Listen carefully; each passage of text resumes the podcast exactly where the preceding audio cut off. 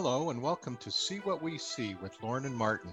My name is Lauren Cashin. I'm the Executive Director of the Ontario Opticians Association, and I'm here with my co host, Martin LeBeau, Deputy Executive Director of the Ontario Opticians Association.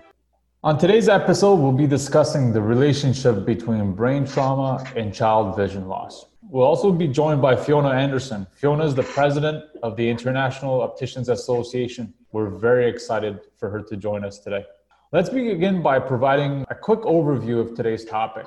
The link between head trauma, brain injury, and vision loss is well documented. Unfortunately, recent research shows that visual loss associated with brain damage is now the single greatest cause of visual impairment in children in developed countries.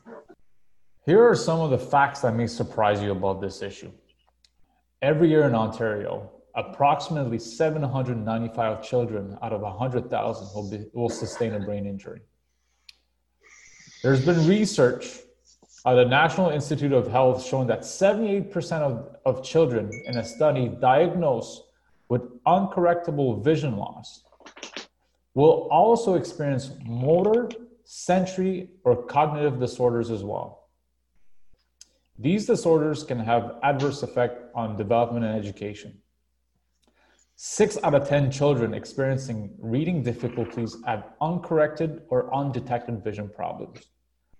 Almost 25% of school age children have vision problems. So now maybe it's time to bring the, our, our expert, uh, Fiona Anderson. Welcome, Fiona, to our podcast, See What We See. How are you doing today? I'm really well, thank you. Ah, great. Thank you for joining us. For our listeners, can you tell us a little bit about yourself? My name is Fiona Anderson. I've got a good Scottish name and a good Scottish accent. I hope you can uh, understand me. I'll try and speak slowly. Um, I'm a dispensing optician based here in Scotland in the United Kingdom. I have been a great advocate throughout my optical life of, of lifelong learning. After finishing my, my qualification to be an optician, I also studied for degree in business administration and then I gained a qualification in refraction in 2009 and then I went back to my optical roots and did a qual- qualification in uh, spectacle manufacturing. So I, I think I, I, bring quite a lot to the table in that not only am I an optician but I can make spectacles and I understand the business behind them.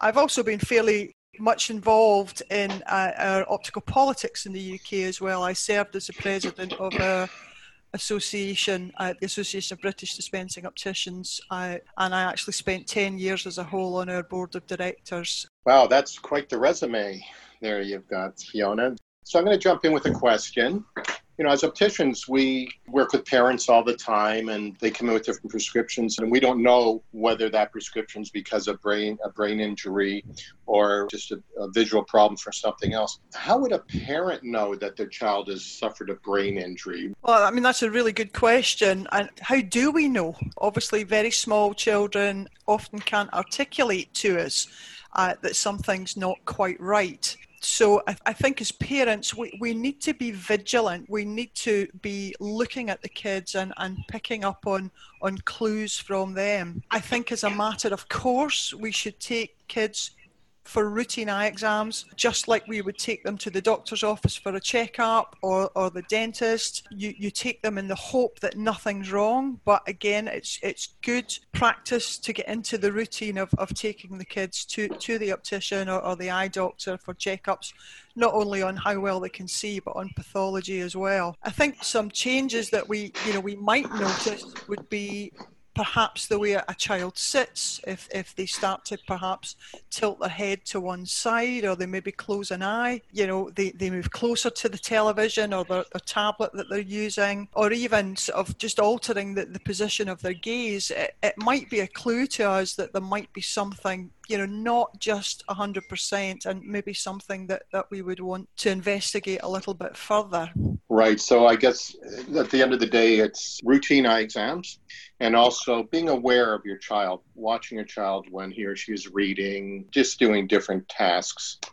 Fiona, your expertise, we we do know that um, kids with some vision concerns uh, lead sometimes to learning disabilities, behavioral concerns. Some of these kids have harder cases. What is that type of vision loss will lead them to in the future? In my experience, it's it's really difficult to, to figure out whether it is purely a refractive error or whether there's something, you know, a little bit more going on. Often children will, will be picked up, whether it's through the school system by routine sort of just checking out, you know, maybe a nurse coming in to check visions. And one of the biggest challenges we have is is in small children, young children, they're in that critical period for such a short space of time. So, you know, generally accepted from, from about zero to eight years. So by the time maybe a vision problem is picked up, we've only got a finite period of time where we can actually be instrumental in changing that and improving the vision. Like everything in life, that early intervention is, is the real key you know in our practice an eye that is just isn't lining up properly it'll they'll find out that they have very little vision in that one eye and i think that comes back to what you said that window of opportunity to assess and to treat the problem. We've seen children that have uh, one of the eyes is patched, and parents kind of wonder why are you patching the good eye. Maybe you could tell us a little about what why the doctor would patch that eye. Yeah, I mean it's it's fairly common practice, isn't it? We've all seen children either with, with a, a, patch on their face or a patch on, on their spectacles if they wear them. And of course that, that's to block off the vision in, in the good eye to try and stimulate the weaker eye to work. So, you know, if you think about all of us, um, you know, we've all got muscles in our body.